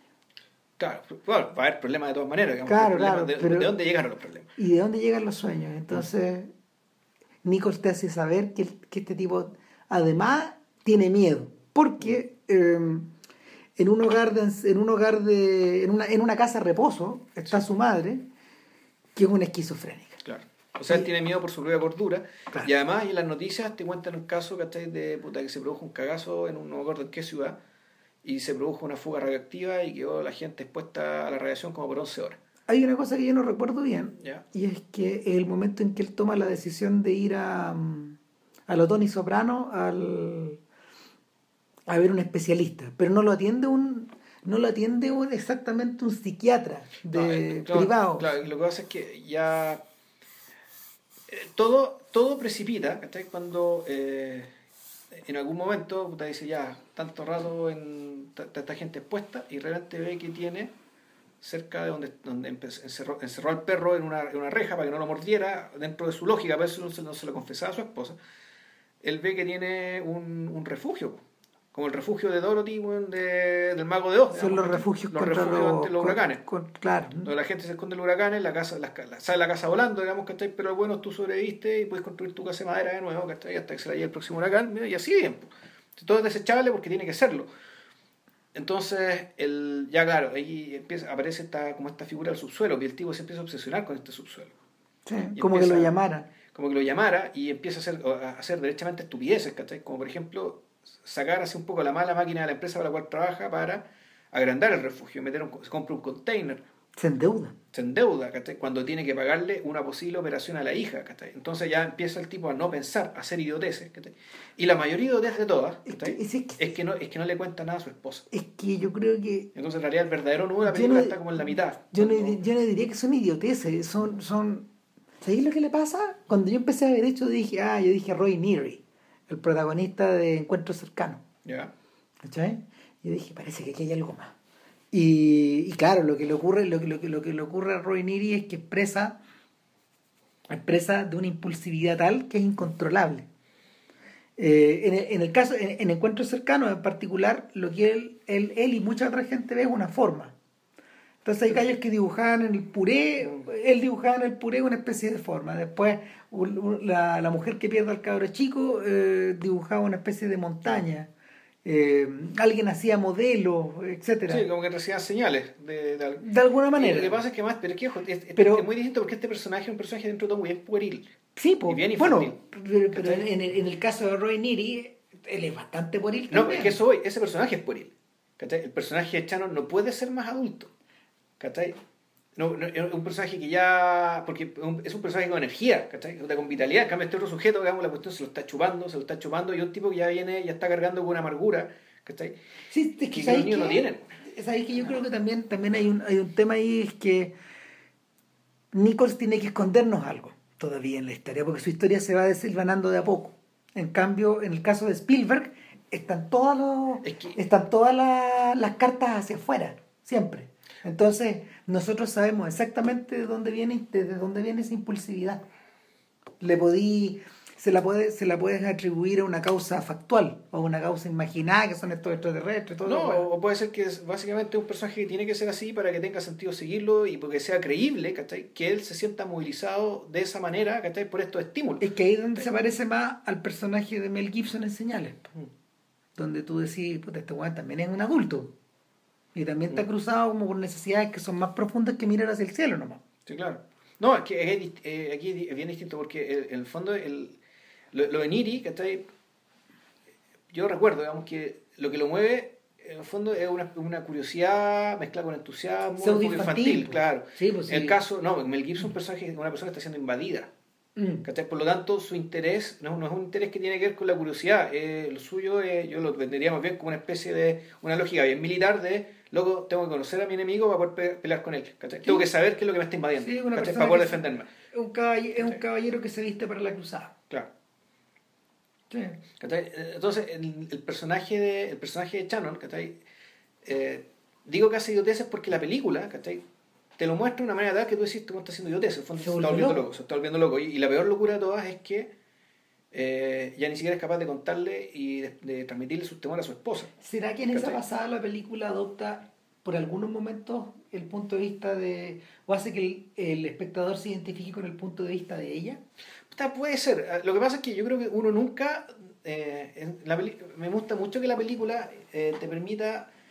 Eh, permita que pese a que el tipo hace estupideces, tú nunca dejas de empatizar con él porque en último No. término él está hablando por su familia. ¿cachai? Entonces, tú decís, tú estás haciendo puras weas, ¿cachai? Pero. Bueno, y al mismo tiempo. eh, es un padre ejemplar, es decir, no se gasta la plata en, la, en putas, ¿cachai? No, no se la gasta No. en un caballo, ¿cachai? Tú eres un, un- un tipo así, No, intachable. es que un palo. Y Claro. en eso en eso ayuda la, la postura física de Chano. la cara de palo de Charon. Oh, Eh, entonces, pero claro, entonces, eh, este personaje tiene estas características, ¿cachai? Empieza a cometer estas estupideces, ¿cachai? Pero tú sabes que estas estupideces está haciendo proteger a su familia, por lo tanto, tú nunca dejas de empatizar con él, ¿cachai? Mm. Y, y hay un momento la película te empieza a doler, ¿cachai? Te, te duele lo que le pasa, te duele lo que hace, ¿cachai? Y en ese momento- Y, y te sacáis los pelos y te das cuenta que este hombre ya está tan cagado, ¿cachai? Que no es capaz de contarle, ¿cachai? De- y de compartir su, su drama y lo que le está pasando a su esposa, haciendo que la esposa te la caracterizan como una persona confiable, ¿cachai? Y Igual ese- de sólida que él. Y en ese momento donde empiezan las alucinaciones. Eh, puta, es que ahí cuando confronta el asunto con la esposa, bueno, el tema del, del- de los psiquiatras y de, de- de qué pasa con la cuando empiezan a, a meterse otros y meterse las palabras de otros a resolver este asunto, es porque él va a ver a su mamá y cuando ya va a ver, ver a, va- ve a su mamá y le empieza a preguntar a su mamá si es que ella tuvo básicamente la- los síntomas que tiene él y su mamá le dice que no. Mm. No. Va a un doctor y el doctor recomienda un cigarro, ese es muy caro, así que voy a ir donde un consejero, que en el fondo es una especie de estudiante de psicología, una cosa así, Sí, escucha, gente, gente que está en los consultorios. claro, que está en los consultorios para escuchar. Entonces, básicamente es como la primera línea de defensa. Entonces, da, eh, da- aquí hay un palo al sistema público, al sistema estadounidense, porque eh, va al principio con esta señora, esta señora como que le recomienda cosas, que es una señora de, una señora de color, eh, de raza negra. Pero en algún momento esta señora se la cambian y empieza un- y, y llega otro tipo que quiere empezar todo de nuevo. Le empieza a contar toda la historia y el tipo llega, se para y se va. Está bueno, no sirve para nada. Y, y el tipo vuelve a quedar solo. El, el- el- el drama de esta película también es que Está siempre solo. No, es que está siempre solo y luchando por más soledad. Sí, o más, más que luchando por más soledad, generando más soledad a partir de las malas decisiones que toma. Entonces hay un momento en que se pelea con su, con su amigo. ¿Por qué? Porque Que soñó el con gallo que le ha prestado ropa en que le ha prestado ropa, que le ayudó y toda la cuestión. Y efectivamente eh, en algún momento sueña con que su amigo también lo, lo va a atacar o pelea con él. Y pide que, le pide a su jefe que lo, que, que- que lo cambien. Que, que- que Y el amigo se enfurece, porque Entonces puta, ahí queda la cagada, ¿cachai? Eh, puta, lo- el- su amigo picado lo delata y le dice que él sacó cosas, entonces el weón lo echan, pierde la pega, teniendo el tema del seguro y teniendo el tema puta. Entonces el weón está. Todo se desmorona. Claro, la cuestión se desmorona, ¿cachai? Y todo termina explotando en un evento social. ¿cachai? En un- una especie de bingo. Era un, un baile que, donde, que- y donde el tipo ya eh, explota y, y, tú- y aquí la película adquiere, eh, adquiere la resonancia bíblica, digamos, ¿cachai? Porque el tipo empieza a actuar como un profeta. Antes de eso, Ya. tengo una pregunta. Eh, ¿No te pareció que parte de ese recorrido se superpone al recorrido de Matthew McConaughey en Interstellar? En el primer acto. ¿Ya? Eh, no estoy diciendo que los Nolan le hayan, le hayan plagiado a la weá No. porque en último término eh, O sea, el, el joven Nolan que, que Jonathan Nolan, ¿cómo se llama? El, el, el hermano. El hermano. El hermano eh, estuvo armando esa historia con Spielberg en paralelo a todo esto, en esa misma época. Claro, lo que pasa es que más que eso, que uno, uno podría decir que, que, eh, que efectivamente el, el tema de la la aparición del profeta o líder que saca un pueblo del desierto, ¿cachai? Porque en el fondo lo que hacen es es vamos a sacar, Sí, una peregrinación, vamos a sacarnos del desierto. Eh, Aquí- yo tiendo a pensar que, perdón, yo tiendo Pero a como pensar dice, que, no un profeta. No, es que yo tiendo a pensar Claro. que eh, el McConaughey de Interstellar es más parecido a Josué que a... O sea, yo Que diría que, más, yo diría que para mí es más Moisés, ¿cachai? Porque básicamente estamos aquí en el desierto y tenemos que salir de aquí, ¿cachai? Tenemos que llegar a una tierra prometida que no es esta, ¿cachai? Porque esta tierra nos, es muy- nos es muy hostil. Ahora, es divertido que lo, la saquemos a colación porque yo creo que las dos películas están súper relacionadas. Está- puede ser, pero, Pero- pero, es que lo, pero lo que hace, el, el- el- el- pero eso es muy distinto desde la profecía, ¿cachai? El, el papel que cumple más bien eh, el, eh, el personaje de Chano, que se llama Curtis, a, a propósito, eh, el protagonista de, de Take Shelter, es más bien, de, es, es más bien un profeta, ¿cachai? Que el fondo es, que, que es decir, loco, se nos viene. Y allí, allí Sí. es donde tú entendís finalmente hacia dónde ibas tú, todo el rato. O sea, le- cuando la entrevista que le, le leí una entrevista a Nichols donde decía, bueno, Take Shelter la hice en un momento en que efectivamente veía que todo el país se iba al carajo, se iba todo al carajo, ¿cachai? Bush seguía en el poder, ¿cachai? Bueno, Bush seguía en el poder, estaba la cagada, había guerra en todos lados, ¿cachai? La economía se estaba cayendo a pedazos, esto era después de la crisis, ¿cachai? Este era un momento en que el, yo como ciudadano de este país, ¿cachai? Imagino que muchos ciudadanos, mucha gente, sobre todo la gente más desprotegida, efectivamente se sentía que se le venía la tormenta por todos lados. Eso es escuchar a Rasmin Barani, pues, bueno. Puta, escuchar a mucha gente. No, pues, no, pero, pero, pero a propósito de estos hueones que tienen estos temas. Ya, María tenía un discurso similar. Sí, o sea, bueno, es eh, que, bueno, de partida los inmigrantes están siempre protegidos. ¿cachai? No, Para eso, y- para eso bueno, siempre tormenta. pero en algún momento este hueón gira, el, el Bajarani gira de sus retratos de inmigrantes, que son las tres primeras películas. Claro, que son las que yo vi por lo demás. Claro. Ya, sacó dos más, ¿no? Sí, pues. Ya, Las dos siguientes son, Son naturales, blanca, pues, claro. son, son blancos. ya, son blancos en el campo. En, Claro, que están hasta el carajo. Ya, Y con historias harto más, más melodramáticas y más pedestres que Claro. esta otra, porque, porque el, el, el filme, es la, la- el cine de este gallo es así, digamos. Sí. No, es, no es de grandes estridencias. claro, y, y no, y no, no tiene no tiene esta amplitud bíblica, ¿cachai? No, pero, eh, no, pero claro, tú decís, pero esto, esto, esto, pero claro, uno dice esto, es una, esto no es una impostación de Nichols, sino que es una forma de ver la realidad que tienen allá, ¿cachai? Sí. Esa es su iliada, ¿cachai? La Biblia es su iliada, el- ellos miran el mundo y se educan con eso. Entonces, El- el- no es para nada raro que toda historia y toda, hasta la anécdota más pequeña, digamos, ¿cachai? Puede tener, puede ser inmediatamente relacionada, digamos, ¿cachai? Con esta, con, con estas historias, ¿cachai? Con esta estructura y Lo con esta interesante y lo que ayuda al paralelo de Moisés también, que tú, que tú dices, eh, y con el que yo estoy de acuerdo ahí, es que Curtis Pero no, McConaughey. no, yo, estoy- yo- no, yo, yo pienso en Curtis como Moisés. No, a mí Curtis no Pero Lo que pasa es que Curtis, lo que hace son funciones distintas, porque Moisés es el líder que logra sacar, eh, no a punta de profecía, sino a punta de convicción y de, y de tener la palabra de Dios, ¿cachai? pero en forma de ley, no en forma de profecía. Lo que pasa es que el profeta tiene una función que es bien distinta. El, profeta, lo que hace, el, profeta tiene la, eh, tiene la función de, eh, de moralizar al pueblo sobre la base de la amenaza. ¿cachai? Entonces, eso el profeta siempre va a fallar. Porque si el profeta dice, puta, les va a pasar esto, porque no están cumpliendo la ley de Dios, qué sé yo, y la cuestión no pasa, y no pasa porque el pueblo se convirtió, el profeta tuvo éxito, pero no, no se fue- cumplió la profecía. Cumplió su función de advertir, pero se cumplió la profecía. Si por el contrario, efectivamente se cumple la profecía, él falló como profeta, ¿cachai? porque su pega, digamos, ¿cachai? Era- era- era convertir a la gente. Era corralear a todos los otros. Claro, entonces el, el- la ¿cómo- cómo decirlo así? La, eh, la película en ese momento, tú decís, ya, puta, aquí esto, lo que me contaron, puta, es un proceso, es, es como el, por- la, estas estructuras. Estos, estos, estos, la estructura de estos relatos ¿cachai? que han sido utilizados para educar en, en la moral y en la cultura de toda esta gente, en algún momento ya también afloran, ¿cachai? un ciudadano corriente, a partir de, de sueños que a su vez tienen un origen probablemente digamos, en, un, en, un, en un subtexto que nunca te muestran, pero que uno puede suponer, digamos, que efectivamente más o menos coinciden con lo que Nichols decía, con una percepción de cómo va el país y cómo va el entorno, de cómo va el entorno inmediato. Eh, entonces, y ahí el final, eh, y el cierre de la película, aquí lo vamos a contar cara raja. Eh, Así que, eh, siendo, no sé, una hora 14, apaguen por favor. apaguen si quieren, si y, quieren la y- de ahí ve, bu- bu- búsquenla en Netflix, la ven y escuchen de aquí para adelante. Está en Netflix, sí, Sí. la otra dos no. No. Así que pues, Eh, nada, pues lo que pasa es que finalmente, tal como te, tal como te, había, te había dicho antes, pues, eh, empiezan las alucinaciones. Ya, sí. ¿Cachai? Sí, pues. sí, finalmente el buen las ve de día. Ve, ve cosas, Sí. ¿cachai? Empieza, empieza a ver la zarza ardiendo, weón. Claro, ve la salsa ardiendo o ve o, o- o estos vuelos de pájaros que parecen coreografía. Claro. Esto es muy Malik. O sea, Malik, Malik usó estos mismos vuelos de pajarracos en el Sí. árbol de la vida. Pero que se estrenó un año después. Y probablemente este cabrón no vio el material porque no, no, era amigo de Malik, él, lo no, conoció no, después. No, no, pero, pero, pero él es una mezcla entre eso y es bien tributario de los pájaros de Hitchcock también. Que, que las alucinaciones son puros Claro. pájaros. Los pájaros que lo atacan.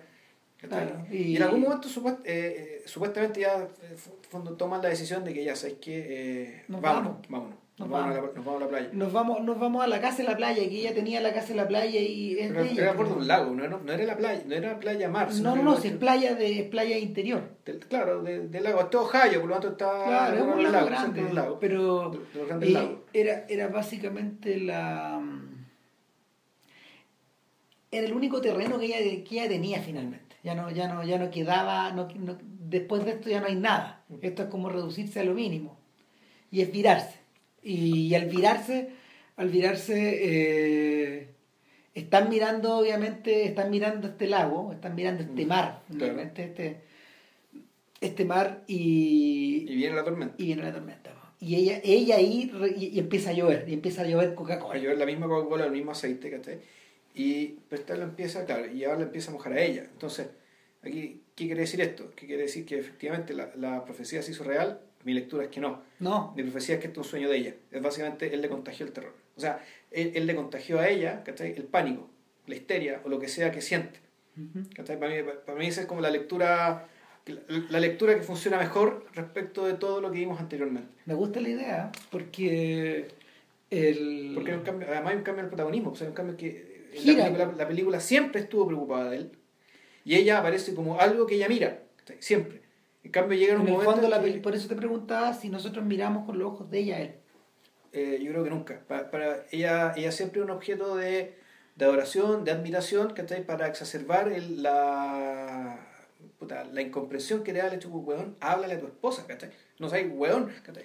Porque, porque ella está ahí, ¿cachai? Te devuelve todo, ¿cachai? Todo lo que te trae te lo devuelve, te hace una pregunta inteligente, te da una buena idea, ¿cachai? Eh, te exige lo mínimo, ¿cachai? Puta, o sea, te exige, lo básico y lo, y lo- lo exigible. Pero en, esta, en el sueño, a ti te da la impresión de que el fondo es que se pone la cámara, ¿cachai? y como uno, incluso uno podría pensar La- que se mimetiza respecto del primer sueño La lluvia cae sobre la piel de ella. de ella, así como en el primer sueño la, la lluvia cae sobre la piel de él. Mm. Entonces, claro, aquí puta, se produjo el contagio. O, o, o finalmente la, la manera de percibir la realidad se convirtió en una para ellos. El, Claro, porque, porque tal vez, claro, tal vez para ella, ¿cachai? Uno podría decir, ya bueno, el, a lo mejor la tormenta ya llegó. Igual fue la tormenta, que efectivamente este weón se volvió loco. Y que, para colmo, ya quedó convertido en un paria después del numerito que se mandó, ¿cachai? Después Mm. de haber eh, hecho esta como profecía vociferante, digamos, delante claro, del pueblo. porque yo no sé si en el, yo no sé si en el mundo de los profetas existe una mm, un acto que los convierte en tales, pero me imagino, Mira, me imagino que el acto que los convierte en tales es la manifestación en público de vocal de su profecía o de lo que ellos creen o de lo que ellos están anunciando o anticipando. El- el- hace, uno- hace unas semanas que está ahí, un amigo mío que está escribiendo un libro sobre en- de- para defender a la iglesia respecto de- de- del libro de Pepe, de Pepe, de Pepe Rodríguez. ¿Tú Mm. ese libro de Pepe Rodríguez? Las mentiras fundamentales de la iglesia católica. Mm. Ya, él, él está escribiendo un libro para responderle punto por punto ¿cachai? las cosas que dice el Pepe Rodríguez, este español. Y eh, entonces hablaba, claro, el tema de las profecías. Entonces decía, puta, los profetas en general era gente que en algún momento Dios se le aparecía y le decía cuál era su misión. Claro. Y era gente que, al revés de lo que se podía pensar, era gente que no disfrutaba para nada de la posición de poder ni de ser escogidos por Dios porque sabían que iban a ser tomados por locos. Y generalmente los profetas eh, era gente que no quería la pega, ¿cachai? Pero era el mandato de Dios y era tan fuerte que efectivamente el- el profeta es el que profetiza. Entonces tú te, te graduás de profeta cuando llegáis, te paráis arriba de un púlpito o arriba de cualquier lado y empezáis a decirle a la gente, bueno, están viviendo mal. Claro, es, el recuerdo de esta escena de Brian. po. Sube, súbete, Claro. súbete. Súbete al púlpito, súbete al lado de Súbete, estos otros compadres. Igual te- alguien te va a escuchar. Claro. Di algo, profetiza algo. Entonces, bueno, el, el libro de mi amigo, yo creo que mi amigo no ha visto la vida de Brian, porque si la iglesia todavía la tiene prohibida, y mi amigo es muy obediente del- Mm. de lo que diga la iglesia, por lo tanto, si está prohibida, la cual no la va a ver. Pero claro, él decía, puta, es que esa gente, entonces, el, el- lugar común, el supuesto de los paitos, ¿cuál era? Era bueno, esa gente, la gente era tan ignorante, era tan crédula, ¿cachai? Creía cualquier weón que dijera cualquier cosa, y él, y él decía en el libro, no. En aquel entonces la gente era capaz de, era capaz de distinguir a un hombre, eh, a un profeta, ¿cachai? De un, de un charlatán cualquiera. Ahora, uno podría decir, uno, tú puedes distinguir a una persona que realmente cree lo que dice de una persona que no cree en lo que dice. Entonces, el charlatán, claro, es, un- es una persona que escupe palabras, digamos, y tú puedes decir que no hay ninguna convicción. Más allá que la persona sea profeta o no, uno puede determinar si la persona está convencida o no de lo que está diciendo. Eh, y este sujeto cuando dio su, se puso a profetizar estaba completamente convencido de lo que estaba diciendo porque bueno, lo vimos toda la película y lo vimos también por la reacción de, del público, de No, claro, no. Lo, lo miran como si fuera un marciano. Alguien que había sido un miembro obediente de la comunidad, pues Sí. respetado y todo. Un tipo respetado, piola, ¿cachai? Y, y también con este con este mismo buen natural ¿cachai? que tiene el personaje de Ellis ¿cachai? en, en. Eh, no así ¿cachai? El, el, el personaje de Zomp ¿cachai? que él tenía también cierta esencia básica digamos pero el tipo ya venía venía con la marca ¿cachai? venía con la falla de fábrica ¿cachai? venía con el pecado original de haber sido concebido por su madre Aún así, eh, es curioso, yo siento que el personaje que es más real o más vivido es ese, el de Shotgun Stories, el primero. El, que- el Sí. que, el que tiene esta fisura, los otros en realidad están revestidos como por, no te voy a decir por un aura, pero están revestidos por un barniz que te que, que pone distancia. sí, Hay una distancia que tú tienes con ellos y es deliberado. sí, En el caso de Maud es una distancia que va a ver, es una distancia que te la da la versión rebelde, es distinto, distinto al, al, al común de la gente que vive de acuerdo a las reglas que fija la gente, y también eh, una especie de dimensión mítica que Matt se auto se autoimpone, se- con la que se reviste. En este otro caso es la de un es la de un tipo que en el fondo está dominado eh, a tal grado por sus inquietudes que lo, que lo terminan lo terminan tensando, estirando y, y, y convirtiendo en otra cosa. No lo disuelven, pero lo convierten. Claro, o sea, él es una persona, eh, es una persona que cambia, eh, pero sabes que también esta película es, ¿cómo decirlo? Es, me gusta mucho cómo te cuenta el proceso. eh, Es fascinante. El, el proceso, claro, de cómo una persona normal se puede terminar convirtiendo en o un profeta, digamos, desde la perspectiva del creyente, o en esta persona inclasificable, en este maníaco vociferante, ¿cachai? Que ya aquí cuya mirada del mundo cambió para siempre y es completamente incompatible con la de una persona normal. Pero al mismo tiempo la película también un poco se hace cargo de que, pucha, pero al mismo tiempo esa sensación igual la tienen muchos y todos, ¿cachai? Claro, en, el fondo de esto de reconocerte, y si fuera verdad, Claro. lo peor de las cosas que está diciendo este sujeto, mira, es curioso porque lo transporto, lo transporto un poco a esta pérdida de confianza, por ejemplo, que hay ahora en la sociedad chilena, Claro, y las instituciones. donde todos parecen convencidos de que la tormenta llegó. De, de la tormenta que algunos habían estado, que algunos habían estado, ¿cómo se llama?, prediciendo. digamos. Ahora, el, lo interesante, lo interesante de esta de esta new normality, de esta nueva normalidad, es precisamente que, que una vez que tenías instalada la inquietud, eh, la inquietud pasa a ser lengua franca. No, Claro. O sea, en, si en el fondo es, cosa de mirar para el país de al lado nomás, pues, ¿cachai? O sea, Argentina, eh, Argentina es un país que vive en crisis permanente. Sí. Que, que viven en el asador, pues, vive en el asador, vive en la ingobernabilidad, ¿cachai? Y- o con una gobernabilidad que es para la risa, digamos, ¿cachai? Que objeto, que objeto, que objeto de burla, digamos, ¿cachai? Con, ma- con mayor o menor razón. ¿cachai? Y sin embargo el país sigue funcionando, o sea, el país vive en tormenta, ¿cachai? Pero vive. Mm. Vive y... Ahora, ¿qué, qué pasa con esos países? Son, puta, te da la impresión de que son países donde la gente básicamente se preocupa de... se- sabe vivir, sabe en la medida que puede disfrutar de la vida bastante mejor que nosotros. ¿cachai? Que el, el, mito del progreso, digamos, ¿cachai? Hace tiempo que lo abandonaron. En cambio, nuestro país todavía es un país que es muy cándido, digamos, y cree en el mito del progreso y cree en el autosacrificio para llegar a eso. Al menos de parte de las capas, buena parte de las clases bajas, buena parte de la clase media, gente de la clase alta, imagino que también, digamos, ¿cachai? Eh, pero claro, lo que estáis viendo es que es casos cada vez más prominentes, ¿cachai? Desde los más, desde, los extremos sociales, ¿cachai? Respecto de que no, se cree en este mito, no, o sea, no se cree en el progreso ganado, ¿cachai? Mm. Por decirlo eh, con, con, armas limpias, ¿cachai? Y si eso empieza, eh, y si eso empieza a convertirse en de conducta, claro, la verdadera crisis, ¿cachai? Va a ser esa, pero ya vimos, ¿cachai? Que hay países enteros que funcionan así, ¿cachai? Con ese creimiento total, y ahí están, pues claro, nunca van a ser países, nunca van a ser Suiza, nunca van a ser Dinamarca, pero nosotros tampoco.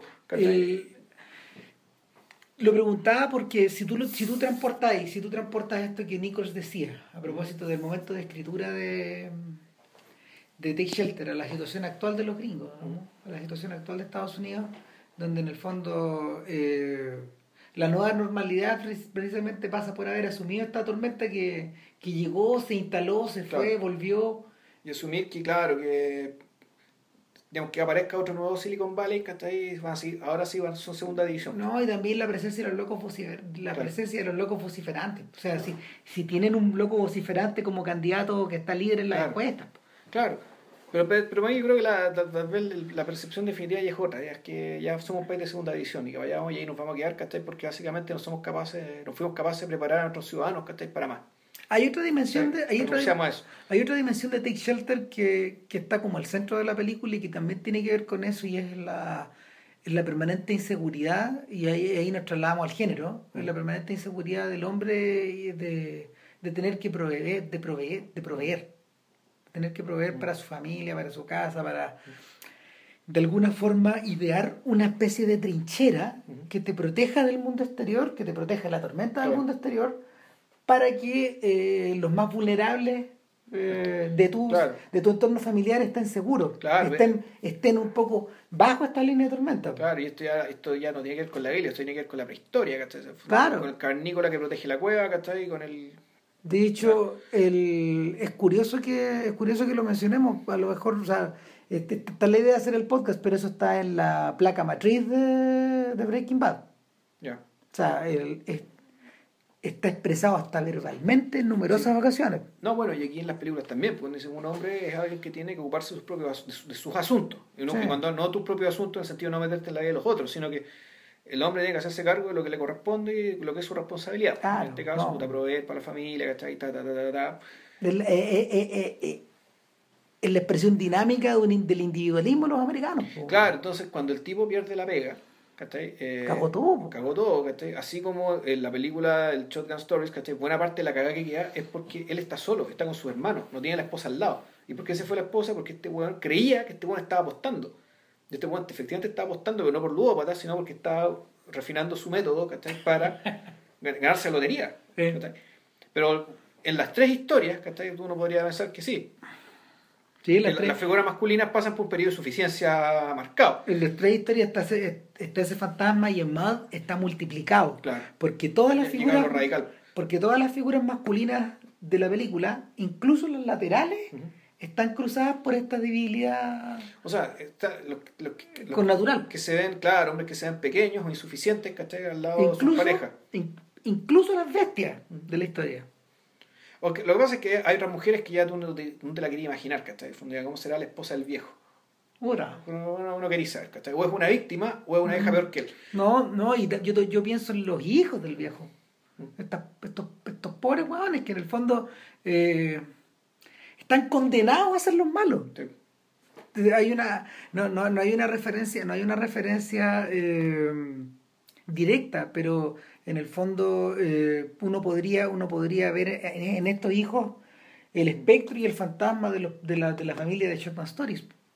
O sea, uno podría ver tantas cosas en esta, en esta estructura puta, tan violentamente patriarcal y tan castradora, ¿cachai? Para los hijos. No sé, pero ahora que estaba hablando de esto, tú me acordé de la, la gata sobre el tejado caliente. Uh. por ejemplo. Claro. Donde, y lo, ahí lo más notable es que el patriarca no es un mal tipo, ¿cachai? Pero simplemente es una persona de personalidad fuerte que tiene una posición de por sí ya dominante.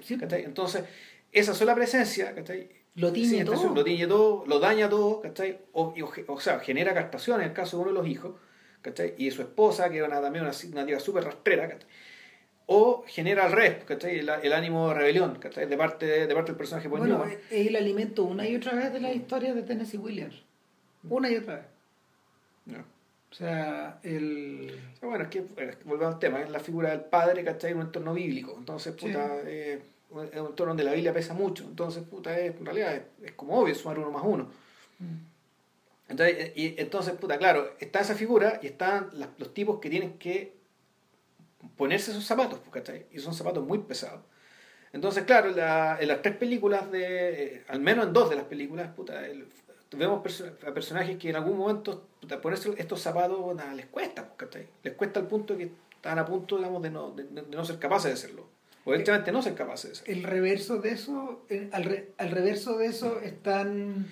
En ese sentido, El Padrino, que también que, es una trilogía que trata de eso, Sí. más o menos, puta, también está hablando de esto. ¿cachai? Está Mm. hablando... Es que estaba, estaba pensando y justamente en el reverso de eso y eso por, por lo mismo de repente hace tan inadecuado a Jeff Nichols eh, para, para poder dirigir una película eh, de superhéroes. En el reverso están los superhéroes. po.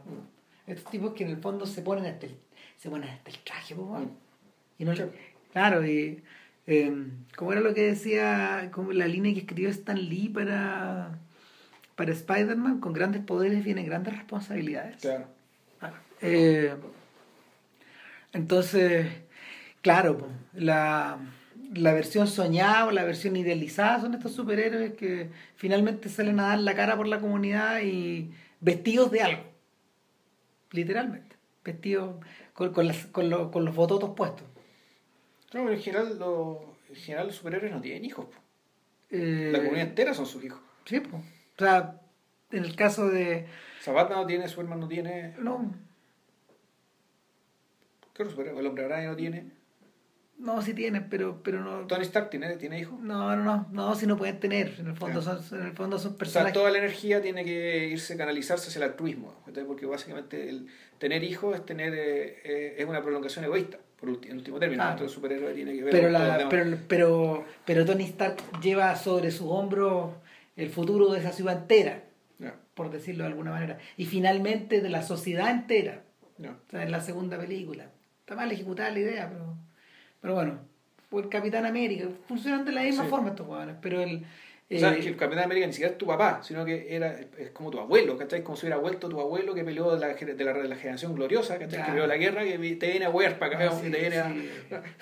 No, eh, eh, el- es- de hecho, la manera en que lo vuelven a presentar en los años 60 es brillante, po, porque el weón está congelado en un, en un, en un, en un iceberg. Lo pillan adentro de un iceberg. Es como, es como, ¿cómo se llama esto? El...